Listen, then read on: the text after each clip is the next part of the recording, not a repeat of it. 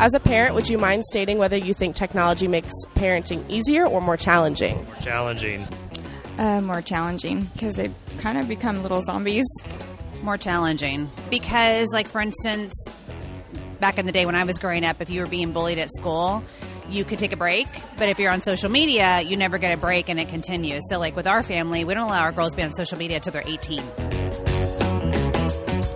think both, kind of both. You know, it's easy to uh, give them the phone and let them watch some YouTube videos while you're trying to do something, but you know, then when you try to take it away, it turns into a uh, another fit. So, How would you say that growing up as a child has changed versus when you were a kid versus now when you're a daughter? uh, I feel like I played outside a lot more. And then how do you as a parent handle that within your home? Um, we're re- we're pretty restrictive with the kids. It's just something I do, but I have to balance myself. If I want them to be um, less on technology, then I have to model that myself.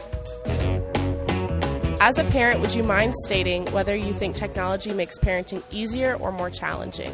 Oh, I think definitely more challenging. I've seen it. I have older children, and I've seen how it has changed everything their relationships with their peers, their relationships with uh, their family members. So it's definitely made parents' job much more challenging. We live in a culture that is saturated by technology. In fact, uh, think about the amount of technology and different innovations it's taking for any of us to listen to this podcast right now. Uh, many of you are listening to this through your smartphone. Maybe it's playing on the Bluetooth in your car or through your wire- wireless headphones as you play us on double or triple speeds, which is why I'm probably sounding like a chipmunk right now, which is great. Um, technology is everywhere, and it has changed how we interact with the world and with each other. For families, this can be especially overwhelming. As the author of a great book, The TechWise Family, his name is Andy Crouch, as he puts it, when previous generations confronted the perplexing challenges of parenting and family life, they could fall back on wisdom or at least old wives' tales that had been handed down for generations. But the pace of technological change has surpassed anyone's capacity to develop enough wisdom to handle it. Uh, all of us want our homes to be places where we and our children flourish, but so often most of us feel out of control or a few steps behind where we're trying to play catch up, uh, especially when it comes to technology. So, today, thanks for joining us as we take a deep dive into the nuances, the challenges, and the opportunities that come with being a parent in the technology age. I'm Eric Torrance. And I'm Greg Holmes. Well, Eric, uh, you have opened up quite a, a, big topic. Um, you know, there's a lot that we can talk about with uh, regarding parenting and technology. You know, recently there was a Barna study uh, done that that found 80% of parenting. They said uh, 80% of parents believe that raising children today is probably more tricky than it was when they were a child, Yeah. and that could just be perception on their part because parenting is hard. Right. But it does say something about what it feels like to be a parent. And in that study, when they drilled down on why uh, technology, uh, why uh, parenting is so difficult today, 65% said technology Yeah, yeah. for a variety of reasons, uh, which which is telling. So you you're a parent Yeah. of young children. My children are older. Uh, I have a teenager and two in their 20s. Um, but you've also been a pastor for, for a lot of years and have worked with worked with a lot of families. Yeah. Uh, what would you guess? Like, what are the big the big challenges that, that parents are facing right now in technology? I mean, honestly, for me, it, it- that quote that uh, from Andy Crouch really sums up a lot of the feeling that I, I have on it, and I think a lot of parents feel too. Where, it, it, like I often get asked, um, we have two young kids. Um, you know, when are you going to allow them to use whatever technology you know device it is, whether it's a smartphone or iPad or whatever it is? And um, especially when it comes to something that maybe in a few years they might need to use, I'm like, well, that's not the question because the question will be there's some other device that I don't even know about that hasn't Yeah. even been you know released to the you know to the culture yet that that that will be the thing that I will have to make a split second decision on. Right. And that's what it feels like because if if you ask me my feeling on a smartphone for a kid, it's like okay, we my, my wife and I we could we could talk about it and have a long term thing, but it's going to be just the pace of change uh, is pretty daunting. Right. Um, and and even when it comes to things like uh, like screen time for young kids, and and it's like there's those challenges of like. Uh, educational stuff versus entertainment stuff versus it, there's just so Yeah. many there's so many issues that are into it where it's not as simple or as black and white as I think I would like it to be. Yeah. So I, I think all of that combined, it just it feels like the, this issue opens up, as you said, kind of a can of worms that is Yeah. uncomfortable to dive into. Yeah, I mean, I think uh, even under a broad definition, the technology age, that as we would define it, is maybe 200 years old. But Yeah. even, but as we're talking about here, it's probably only about 20 years. Yeah. And so we are just, and you know, Andy Crouch and TechWise Family, which is a great book. I'm glad you referenced that in, in your opening. Um, you know, we are trying to, we're figuring this out as we go along. And Yeah. so parents like you and me, um, that we don't have a lot to fall back on. And, and te- technology is changing so fast, faster than wisdom um, has a chance to sort of figure out what best practices are, you know, all that kind of stuff. And so there's a lot of uh, correction, course correction. It's like, oh, we, we shouldn't be doing, you know, like that, that kind of thing. You know, and I, I know for us as a, a in, our family, there's a myriad of, issues, of technology issues we've had to, to deal with. You know, there's the the obvious issue of just trying to keep the garbage out. Yeah. You know, I mean, as, as connected as we all are, as, as, as pervasive as the internet is, it is still true that 30% of all web traffic is porn, Yeah. which is crazy. Like one one out of 3 Um, that's a huge issue. Um, I think for our kids, the screen time became a, an alleviation of boredom, you know, um, which over time becomes a little bit of a problem when you can't handle boredom. You Yeah. know, um, that there's sort of some developmental things like that. Um, I think for our family and for a lot of the families that we know, there's the whole issue not not just like like the maybe the bad stuff, but just how much Yeah. how much time. You know what I mean? Like I feel like sometimes our family um, and not just the kids, like me and Kelly as well. It's like we're we're sort of in this technology haze. Yeah. You know that there's been this hostile takeover. Our screens have sort of taken over our free time, have taken over our relationships. Um, but then, sort of on the flip side, you know, one of my one of my daughters is an engineer. Yeah. You know what I mean? And so, you know, technology just offers technology in the home offers so many opportunities to grow and advance and and really if you're going to go into software engineering like you have to keep up. You know what I mean? And you can't just sort of be locked in a cave or, you know, like like that kind of stuff. And so it's it's really really tricky, It you is. know. Um, let me ask you a question here. Yeah. How how many times per day do you feel like you unlock your phone?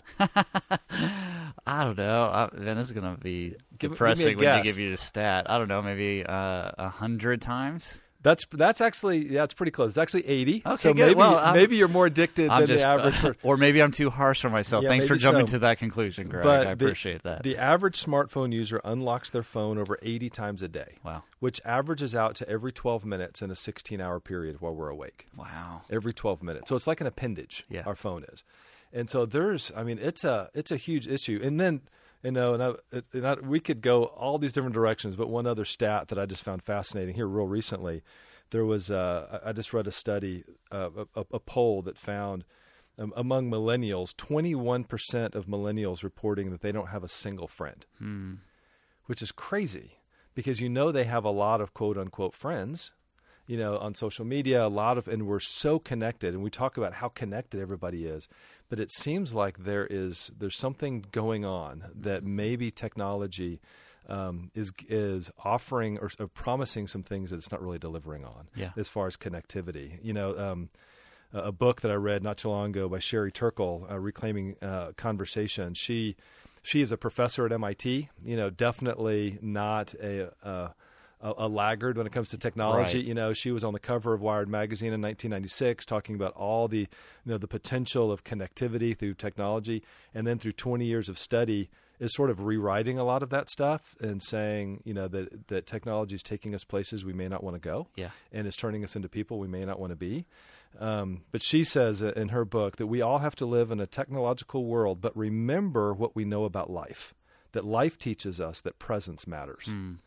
Um, and so she's, you know, she's kind of saying that we act like 20 years of technology has sort of fundamentally altered thousands of years of human relation what what human relationships have taught us Yeah. and it hasn't Yeah. like humans still sort of operate the same way that you know that that and so it's it's just really um, it, it's a challenging time to Well, be a parent And I do I do think what is interesting, and we've we Amy and I have faced this as parents, is that right now I, I don't know if how active of a strategy I necessarily take. You know, Yeah. it's almost like eh, you either get really intense about it, or you kind of just these things start to be done to you. And Right. I know that sounds like that sounds like a cop out, but Yeah. it, it's what we feel like where we're trying we're trying our best, but then you're like, okay, honestly, like the you know, it just all of a sudden technology gets introduced, and I'm like, I don't even know where we made the decision to do that or introduce that technology, and so I think what I'm excited about today is it is a worthwhile conversation that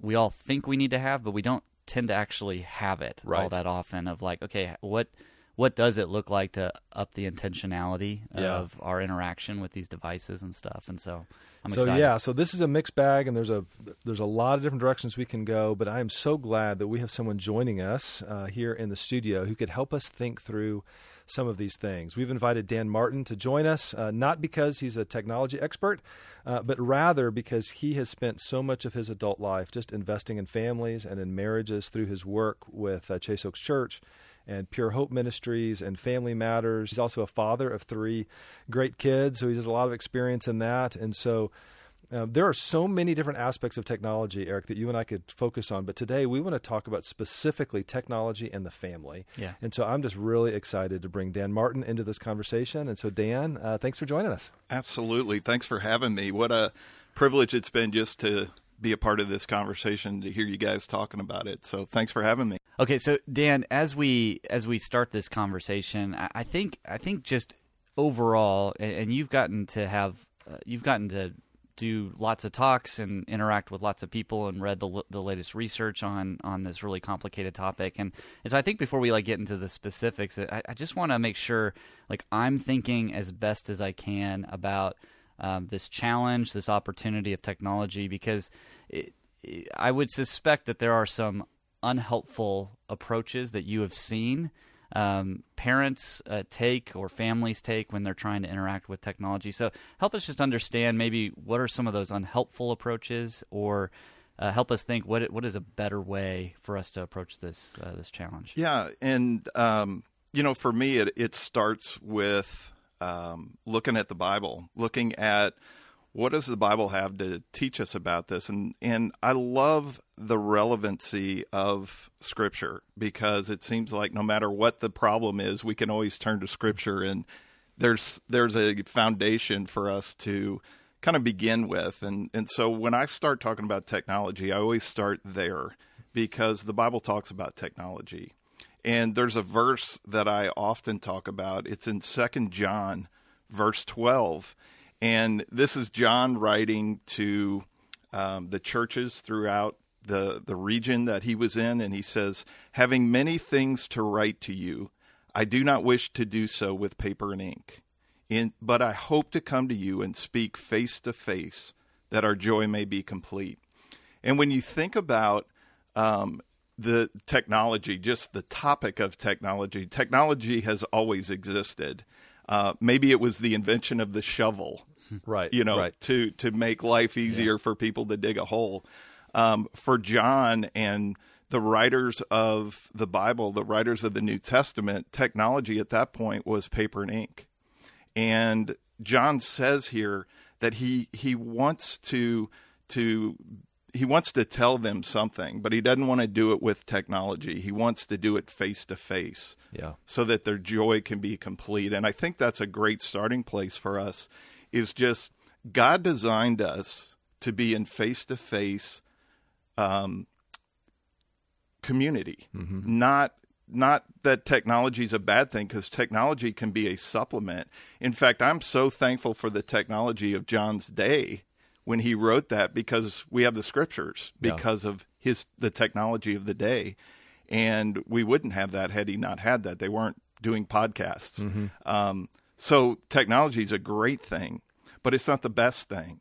And that's what John points out here. And I think as a parent, a starting point is face to face connection, face to face relationship should be the primary way that we communicate Yeah. and, and what we're teaching our kids. And so, from a starting point, I think that's a great place to begin. That's just fascinating how how how that dovetails just with a quote from Sherry Turkle that I gave just a minute ago, and she's coming at it from an MIT you know perspective, saying after 20 years of sort of researching this, uh, we were designed for face to face. After all, you know what I mean? It's Yeah. like it's, it's it sounds like a blinding flash of the obvious. You know what I mean? But it really isn't Right. when you're talking about how easy it is now to communicate with in, in other ways. Yeah, and Eric, uh, you're going back to your question. Just what are some of the the mistakes or or approaches that parents take that may get them offline? And I think it's it's like anything else. It's probably the two extremes.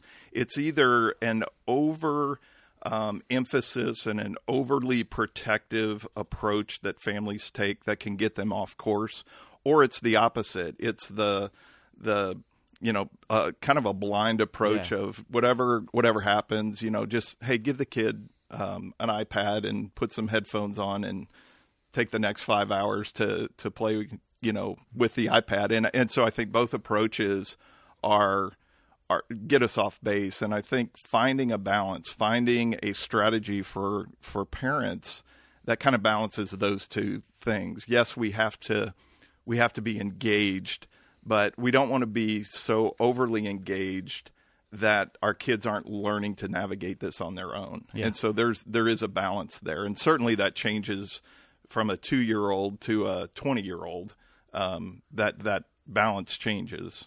And just that even the idea that that sometimes we just like we do this with the word like media and the media when it's like there's lots of different media i mean Yeah. that's that's just a word that is neither good nor bad. There's just there's there's it's just a word. Technology kind of gets that same rap too where we start to talk about technology and it's bad or i can't believe all you know and you're like there's a lot of technology has a purpose. It's just a question of how we're Yeah. using that. And i do think it is easy for us to get into one extreme or the other where it's like technology is all bad and we just need to reject it.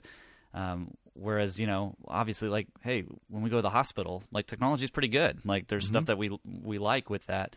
Um, but I think on the other hand, just to embrace every technological innovation as if it will enhance our life is a bad approach as well. Um, Yeah, and I'll mention another book. Um, John Dyer wrote a book um, several years ago called From the Garden to the City, and he explores the theology of technology. And he makes that very point in that book where he talks about technology is is neither good nor bad. It's how we use it, right? It's it's like any other good gift that God gives us that we can make an idol of it and we can abuse it and overuse it um, or we can use it for good as God intended it to be. And that's the way that I look at technology. John uses, in fact, I've already referenced uh, one of the analogies he's he used.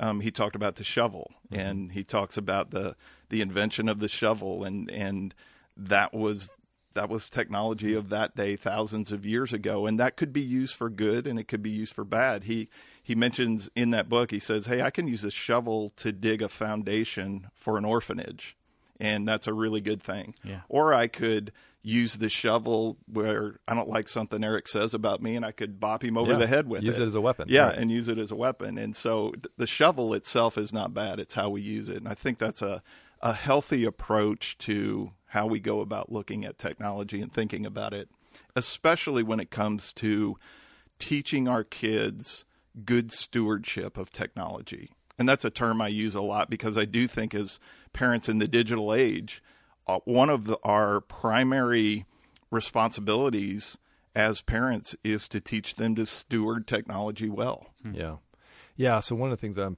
kind of hearing you saying, and, and and you could lump technology in with a lot of other categories of parenting, that um, it just takes. One of the driving things we need as parents is just intentionality. Yeah. and we need a bit of a plan. We need, and we're going to make mistakes, but you know we can't bury our head in the sand, and we also can't build walls. We can't put our kids in a barrel, you know, or whatever. But intentionality for the end goal of their independence Yeah. you know so Yep. that, that it is changing over time you know so intentionality that says we're going to just completely you know uh, not engage in technology at all that might actually work okay when it's a young kid or whatever but it's not going to work okay for a 15 year old or 16 year old who wants to be an engineer or you know or whatever you know so or just wants to be relevant in the world and, and engaged and you know all that kind of stuff. And so when you when you combine our goal of creating someone who's independent and thinking for themselves and able to navigate this world with our with our goal of also protecting our kids, then it becomes something that that, that feels a little fluid you know, and it feels like maybe over time we have to reassess this. We have to keep learning ourselves, like all yep. of that kind of stuff. And so I'm excited here in this next segment. We're going to jump into just some really practical strategies, maybe some things that you've learned, some things that you've taught others, um, just to try and not go to either one of those extremes, you know, and and and just be real intentional with our kids. So let's take a, a real short break and then let's uh, get specific.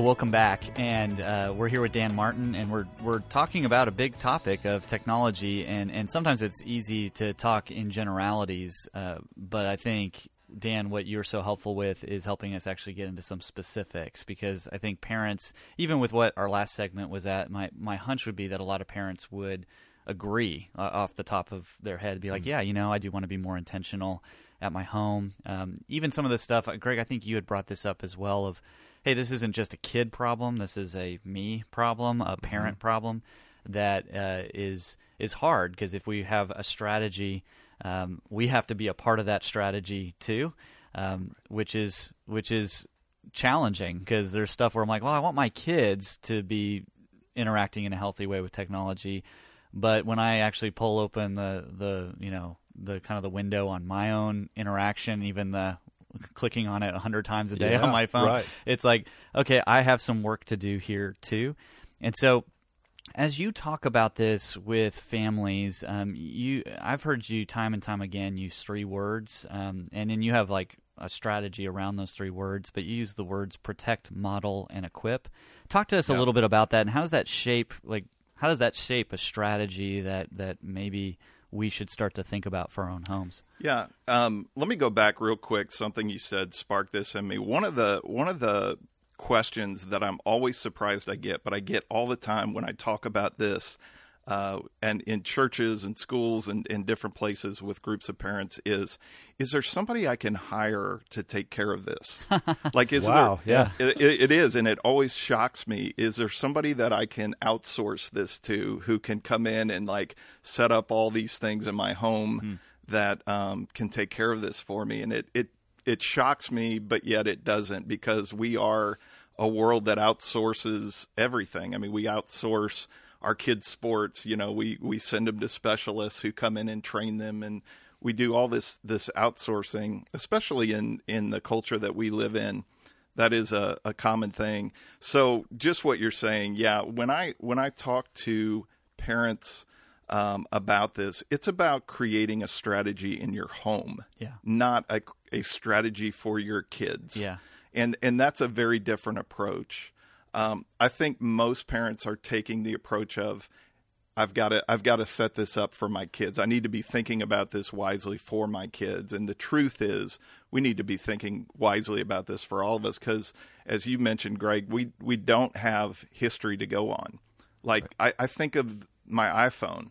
You know, 12 years ago, the iPhone came out yeah. for the first time. My oldest son was 15 years old. My youngest was 11 when the iPhone came out. And uh, just thinking through that, we didn't know what the iPhone was capable. I had no clue, and we were making big decisions that would impact their, our kids' rest of their lives. And so, some of the strategy that I share, that I'm going to share here, came from just my wife and I trying to navigate that 12 years ago uh, with the introduction of the the yeah. smartphone. And I would imagine too the, the folks that are asking, "Could I I don't, I don't know for sure, but the folks who are asking, could I just hire to outsource this? They're probably just talking about that one category of how to protect my yes. kids from from content, yeah. um, and not really addressing maybe what they maybe what their kids are seeing in them because you know I you know, this makes me feel really guilty. But I heard one speaker say, you know, as the iPhone came out 12 years ago, there's a whole generation of children that have learned how to compete with a telephone, how to compete with a smartphone for their parents' attention. Mm-hmm. Yeah. You know what I mean? It's Yes. like that's a whole nother issue. Yep. And so when you talk about how do we do this as a family, it's not just about content control. Although content control is one Is of part them. of it, yes. It's part of it, but th- this is a bigger issue. It's a holistic thing of where there's there's those different aspects, but also holistic in the sense where it involves us too, Right, which yeah, is right. which is why this the, even the the title uh, of like the topic of this being families. I think we- automatically uh, jump to kids and technology, and you're like, well, actually, I'm I'm a part of my family too, Yeah, and right. you know I'm supposed to be, Yeah. and and so I, that's why I like how you talk about the home because it's like, well, we we all like we live. I live in my home uh, just as my kids do too, which means there needs to be. Uh, this this applies to me too. Yeah. Yeah. And I've seen a statistic somewhere that 80% of learning is by observing. And so the, the whole idea of this strategy being wrapped around protect, model, and equip, those three things, uh, so much of what our kids learn, so much of what they're going to take out into the world with them is are is going to be what they observed in their home, not necessarily what they were told, but what they saw their parents doing and how they interacted with their parents. And so the protect, model, equip approach really is at times we're going to be heavily protect in protect mode. I mean, when our kids are young, um, I say this to parents all the time is we want to delay that content that they're going to be exposed to as long as we can. But we also have to understand we're not going to be able to protect our kids from inappropriate content. Greg, as you were saying, you know, one third of all web traffic is porn. Uh, we're not going to be able to protect our kids from that. Now we can delay that by protecting and, and doing things. And um, a six year old seeing porn versus a 13 year old seeing porn has a very different impact on their development as a child. And so we're heavy in protection mode when our kids are young, and that's a good thing. Yeah. But a lot of parents stay there. Yeah. Um, I one of I'll never forget an interaction with a woman one time who was going through this technology uh, talk that I was giving, giving this strategy, and she raised her hand at the end. We were doing a Q and A time, and she said, and it, and it wasn't a question. She was making a very bold statement, and she said, "My husband and I have decided that we're not going to give our kids a smartphone. That's going to be our technology approach." And I remember thinking in that moment, those poor kids. Like I really felt bad for those kids. And and and what I said to her was just understand that's a decision that you could make, right? We could we could go off grid, move to Montana and protect our kids from everything. Right. Uh, or so to speak, and then you got to worry about other things. But anyway, um, the the approach there is is really not a good approach because if we stop at just protecting from, we fail to equip for hmm. because our kids are going to go out into the world. They those kid her kids that she was talking about are going to leave her home one day and the world that they live in is going to require them to use technology. Hmm. And so what she and her husband by just focusing on the protection piece are failing to do is failing to equip their kids for the world that they'll be in. And that's such a great opportunity and approach for us as parents is to think about this in the sense of am I equipping my kids for that time when they leave home? Are they ready? Yeah. And um, so and it's like are they are they using the time at your home where you have a um, a semi protected or protected environment like a, a greenhouse so to speak to to learn to fail uh, Yeah. to have someone to bounce those it, that, that you've talked about this before in lots of areas where it's like hey that that time before they are released out where there's less control is an equipping time Yeah. that you either take advantage of or you don't Yeah, and protection can be a very good thing and a very bad thing. If I'm protecting my kids from going out in the street and playing in the street, that's a really good thing. If I'm protecting my kids from the consequence of not turning their homework in on time, that's a I'm, and I'm I'm protecting them from the consequences of that. That's not a good protection thing. Like even allowing our kids to suffer consequences when it comes to technology too. Um, and to do that in our home in an environment where we're able to speak into that, where we're able to give them some guidance and wisdom, and let's not do that again, kind of kind of way, in a, a, an instructive way. That's that's what I mean by equipping. Sometimes equipping is allowing consequences into our kids' lives. Hmm.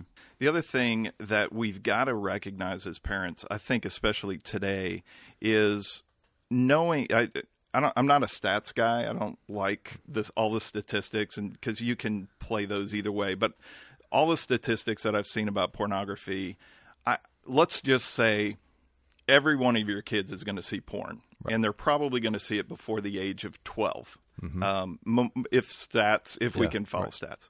So rather than protecting my kids, uh, only thinking I need to protect my kids from seeing porn, that's a good thing. Um, I also need to be preparing them for and equipping them for when they see porn. So I'm thinking to my as I'm talking to my kids, okay, this five year old or six year old is probably going to see porn. They're probably going to see it in the next five, six, seven years. When they see it, what what can I equip them to do? Hmm, what can I good. equip them to do? And that's where you know everything's going to fall back to this. It goes back to the relationship. Have I created a relationship with my kids that gives them the freedom, the comfort to come to me and say, "Hey, Dad, I just saw pictures of people without their clothes on on my iPad." Right. You know, and that's a that's a win for Yeah. parents. which there, which there's a lot of that that um, we if we don't see that as our role uh, of you know like even what you were just saying about being the kind of parent where when a child sees something that they would come to you that that is not a uh, developed overnight kind of relationship and there's a part where we probably um, without thinking about it, push away from being that kind of person to our child. Whether um, it's the initial, and I think you've talked about this before, of like the initial reaction um, to to a child. Like if if we if if there's any hint of shame, any hint of Yeah. of oh this is so dirty, we don't talk about this here. That um, in in a sense, what I hear you saying is that we are. Um, we are giving up our ability to be that equipping person in that child's Yeah. life, which means we have to we probably need to be thinking about that right now. Um, especially like me, this is convicting to say I need to be thinking about this right now of of what would my response be um, when my child comes, and that's the key word is when Yeah. because it's going to happen. It is. Um, and so, and I don't think I've thought about it to that degree. Uh, I am in that protect mode, but there's like, hey, that that moment will happen, which means my initial reaction will probably not be healthy. So I probably need to put time into it now um, to talk about it as a family. Like, hey, how are we going to respond? Right. Yeah, and and um, not to not to say women do this worse than men or or whatever, but I think the reaction between mom discovering that and dad discovering it can be different. And a lot of and what I mean by that is, you know, a dad. Let's say a 12 year old sees porn and a dad's thinking, yeah, that's about how old I was when I Right. saw porn, you know, and, and, um, the reaction tends to be less for a mom. That can just be overwhelming. It can Right. be it can be my baby, my innocent little flower, you know, Yeah, or what, right. whatever. Um, and and again, I'm not I'm not I'm not saying that's a that's a bad thing, but it's just a reaction thing. And if we're not ready for that, we can overreact. Which the result of overreacting to that kind of a a traumatic event is shame.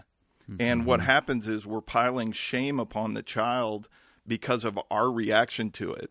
That that's one thing. And the the second thing is, well, I guess mom and dad aren't a safe place to confess these things. Yeah. You know, if we overreact. And um, I remember, and this is not a technology thing, um, but my son in third grade came home from school one day and just said, "Dad, what's oral sex?" You know, and I, I think what I was thinking in my mind at that time is, what would my dad have done Yeah. if I'd have said that? You know, I probably You're would thinking, have what been- kind of school are you going to? Like, what- yeah, yeah, yeah. But I, you know, it would have been soap in the mouth, oh, and Oh, don't right. you ever say that, you know, and not because my dad wasn't a great guy. My dad was a great guy, but he wouldn't have known. Yeah. you know, that would have been that would have been crazy to happen. But I remember him in third grade coming home and asking that, and and it really knocked me like off balance big time. In fact, I said to him, I said, "Hey." can you give me just a minute? I mean, I had to, I literally had physically had to take myself out of that situation, and I'm praying in that moment. Yeah. I came back to him, and I'm so thankful that these words came to me. I said, Thank you to him. I said, Thank you for asking me that, because in my mind, I'm thinking, Thank you for not Googling that, you know, Yeah, or right. thank you for not asking someone else at school what that was. You came to me and asked me that. And so I thanked him. And so I think, you know, just going back to the the pornography thing, a child comes to you, they they they've seen porn, they tell you about it. Chalk it up as a win, number one, they've told you about it. And number two, thank them for telling you. Hey, I'm so proud of you for letting me know that. Um, let's figure that out. Tell me what you saw. You know, let let's let's walk through it. And then they go to bed later, and I'm doing everything. I'm staying up all night, and I'm Yeah. changing routers, and I'm changing software. Sure. You know, I'm trying to do everything I can so that doesn't happen again. So, can, No, go ahead, Eric. yeah. So um, you have I mean, we've hit a lot of these um, already, um, but you you have a great, and I, I think we're going to try to link to some of this up on on the Page Two podcast. Uh, website, so there's a lot of this that we just won't have time to get into today. But you have like five strategies. I'm going to read them out real quick Yep. and then see if there's any that you want to like just take a minute to drill into one or two of these in particular. But when you think of like the protect model and equip, you talk about hey, there's a one thing is we need to educate ourselves, and and you t- you were talking about that, asking our kids about different uh, apps and devices and trends and research and, and really like hey that's on us that we need to do that so we need to educate ourselves. We need to protect where we can uh, at the router level the software level uh, device monitoring filtering and all that.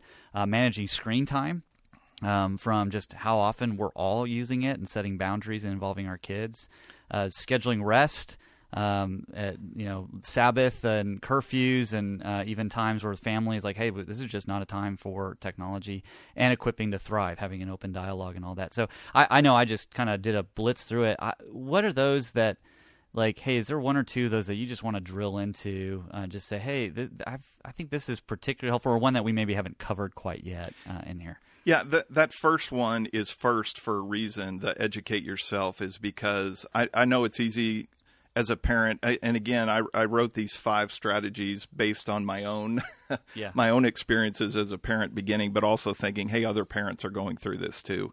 Um, the educate yourself was it is it is irresponsible for me not to try to keep up with what's going on as a parent.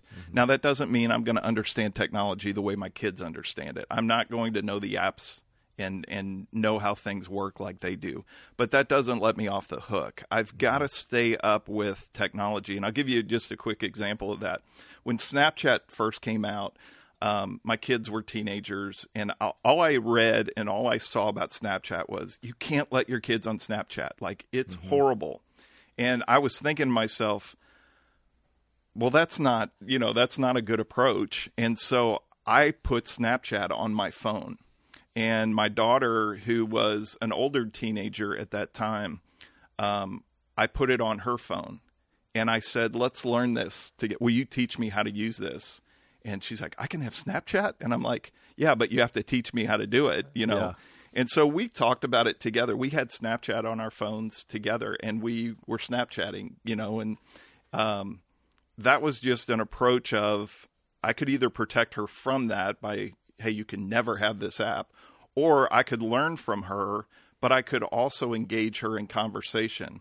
The the hidden agenda in that was we're friends on Snapchat. I can see what you're doing, kind of thing, Right. even though not completely. Right. But it was just an approach of I want to really equip her for this. And I think there's something too that that's just a like we talk about this a lot just as a church as well of like being really careful of not critiquing things before we understand them. Yeah. Right. And and that we all have a bad habit of doing that um, and, and really trying to say, okay, what is the appeal of this? And, and before we go from a these are the top 10 apps that you shouldn't have on your phone and like just and just jumping to conclusions i think what you modeled there in a cool way which was like yeah i just want to understand this first Right. and and trying to put not not just even assuming that its intentions are all bad um, because we just so often do that and we just that that pushes people away uh, when they're like no you're not you're not understanding this right i'm not trying to use it for what you think i'm using it right, for Right.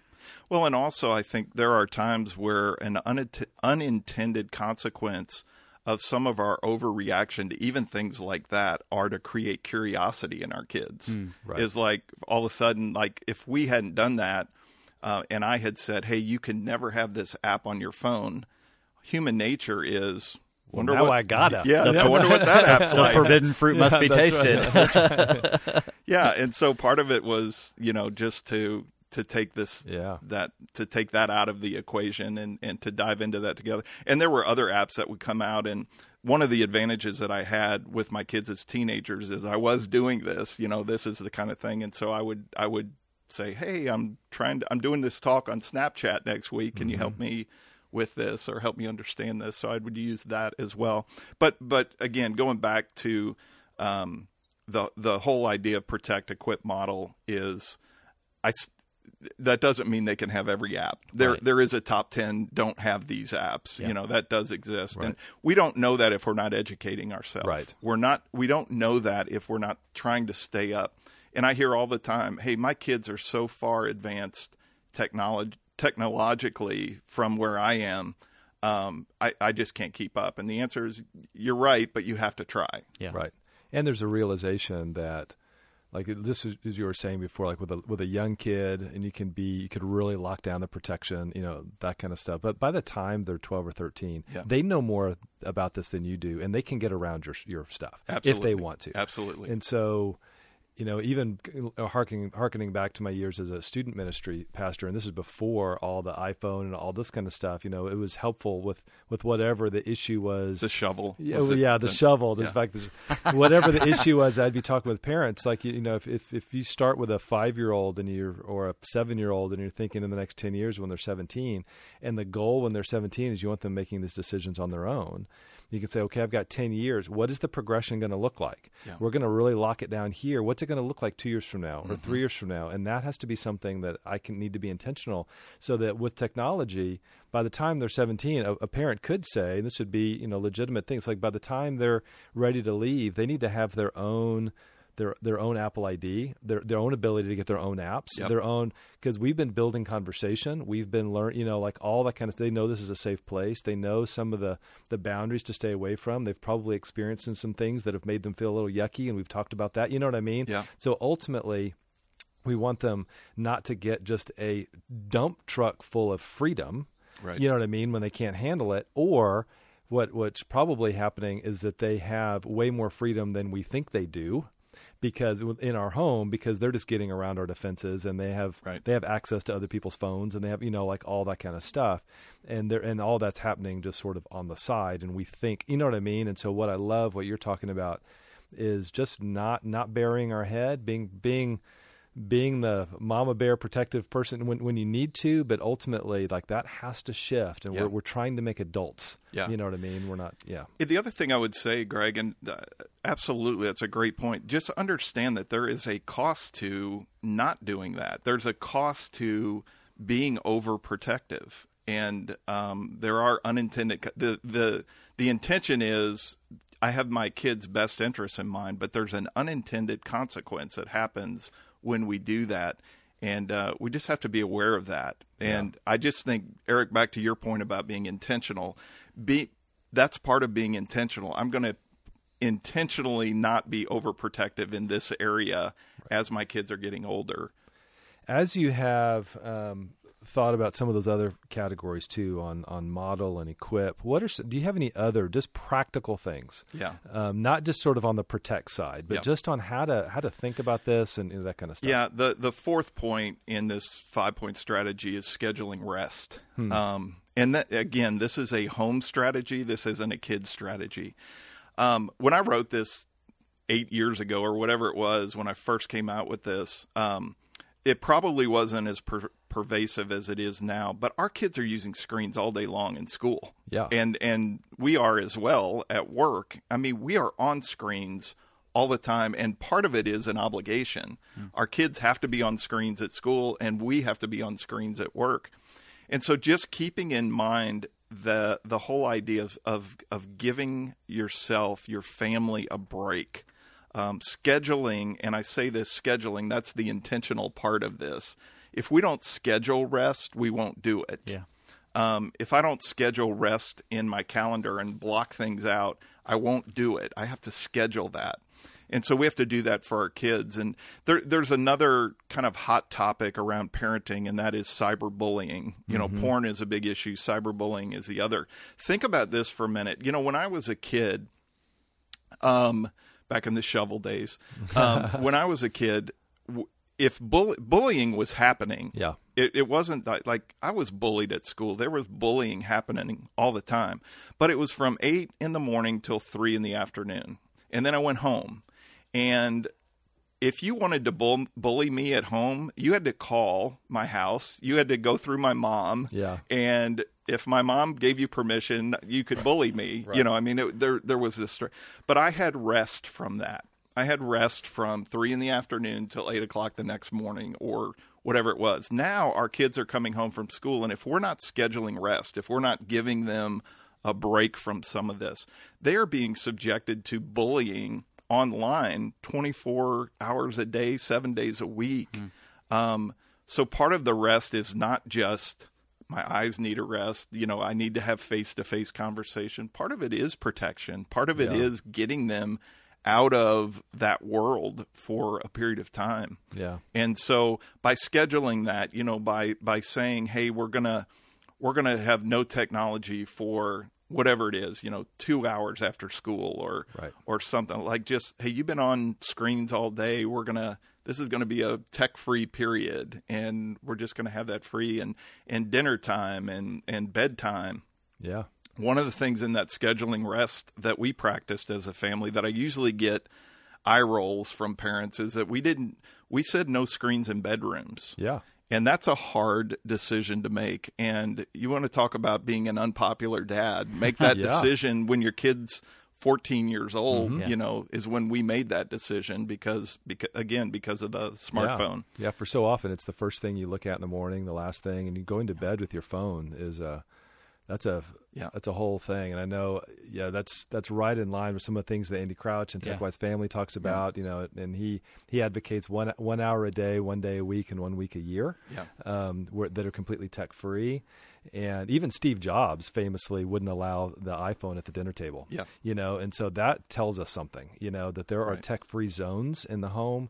Uh, there should be tech free hours. It's like we all just need a break. We need a break because even even the adults, two seconds of boredom and we're just pulling out our phone. And Yeah. it's like we're and that goes back to the modeling thing or whatever. And it's like we we have to we have to play offense and not just Yeah. completely, you know, respond. Well, I just want to thank you, Dan. Uh, and it is a challenging one. It's like we, and I think part of this is it's hard not to approach this topic with some some sense of guilt and even some shame to be like, hey, those are some great ideas. Oh man, we don't do that here as a family yet. I don't do that. I, hey, full disclosure, I go to bed and my phone is right next to me, and Yeah. in the morning it's right there, and I know in the heart of hearts that like oh, that's not great, and yet it's there, and so it's like it's a journey that I think all of us like we're all trying to get this right. We all have you know steps to take, but I think just hearing you talk and our discussion, it's cool to see that. I, I think just if we if we take just some steps of intentionality and just get started in some ways, and and that's what I even liked. I was thinking of the TechWise family, uh, uh, kind of his benchmark of one hour a day, one day a week, one week a year, as just a like okay, there's yeah, some of that seems overwhelming to me, but some of that I'm like, oh, I can do that, you know, and and so I. I'm just grateful for this conversation because I think all of us can say, "Hey, there there might be a step, and let's just think about it." And we're not going to be perfect overnight, but we are we're all trying to learn this and all trying to move forward with it too. Yeah, and right before we close here, Dan, I want to, and you've talked to enough families to know this. When, and when I when I've talked to families about technology, I I don't get a lot of response of people saying, "Yeah, we're we're knocking it out of the park." Yeah. like most most family, this is guilt producing. Absolutely. You know, and Yep. and there's going to be families that think, "Man, this is." You know, God has entrusted us with these kids, and I'm messing them up, Yeah. or I'm not protecting them, or what if if I would have protected them better, maybe this bullying wouldn't have happened, you know, or whatever. And so there's a lot of guilt. Yeah. There's uh, we feel overwhelmed. We don't know what to do. There's a lot of shame. I just I want to close maybe uh, just with with some encouragement from you. You know what I mean? Yeah. And just you working with families and working like what what word would you say, or like what what what uh, what could you give us to kind of not be too discouraged or overwhelmed, um, and uh, kind of stick with it. Yeah. Um, grace. Yeah. I, I mean, I'm thankful for that because I think of all the mistakes that I made as a parent probably stick with me more than, oh, I'm glad I made that decision. like, right. I, I think about and I think the enemy loves that. Um, there's grace for that. Um, I think more than anything, the, the modeling piece is more important than anything else. And that can even be, um, hey, I'm sorry. Uh, I'm sorry I wasn't more intentional about this Modeling how to apologize. yeah, yeah, whatever. and or, I'm sorry I blew this, and I'm sorry I did that. But but the one thing I would say, just kind of thinking back on on all that we've talked about, you know, as a dad who has kind of launched three kids out into the world, um, and if I were doing it again, this would kind of be my my um, my motto is I'd much rather send equipped kids out into the world than protected kids Huh. Yeah. and and and the encouragement here is hey we're going to blow it we're not let let's let's own up to that there's grace in that from our kids and and there's grace for us um, but let's just let's just keep in mind that what we model for our kids and is more important than anything else that we do. What we told them and, and what we do for them, uh, more than anything, let's just model good stewardship of technology for them. And so this begins with us, not with our kids.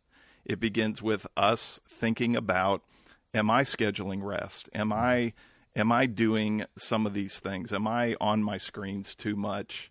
And um, that, yeah, I just think that's a, a the best starting point for all of us. That's a good word. So thanks for Dan, and just thanks for your ministry too, because I know this you just help people navigate these topics so well, and so we're just really grateful for you. Thanks for joining us today. Thanks for having me. And this concludes this episode of the Page Two Podcast. As always, we'd love to hear from you. You can comment on our website, which is page2podcast.com, or we're also on Facebook as well. Uh, we'd love to interact with you, hear uh, what you think about this topic, and uh, and what you're learning, and and even uh, what you'd like to hear more from in future podcast episodes. Also, just a quick thanks to the Center of Church Renewal and David Powers for letting us use their space. Uh, we'll see you next time. Take care.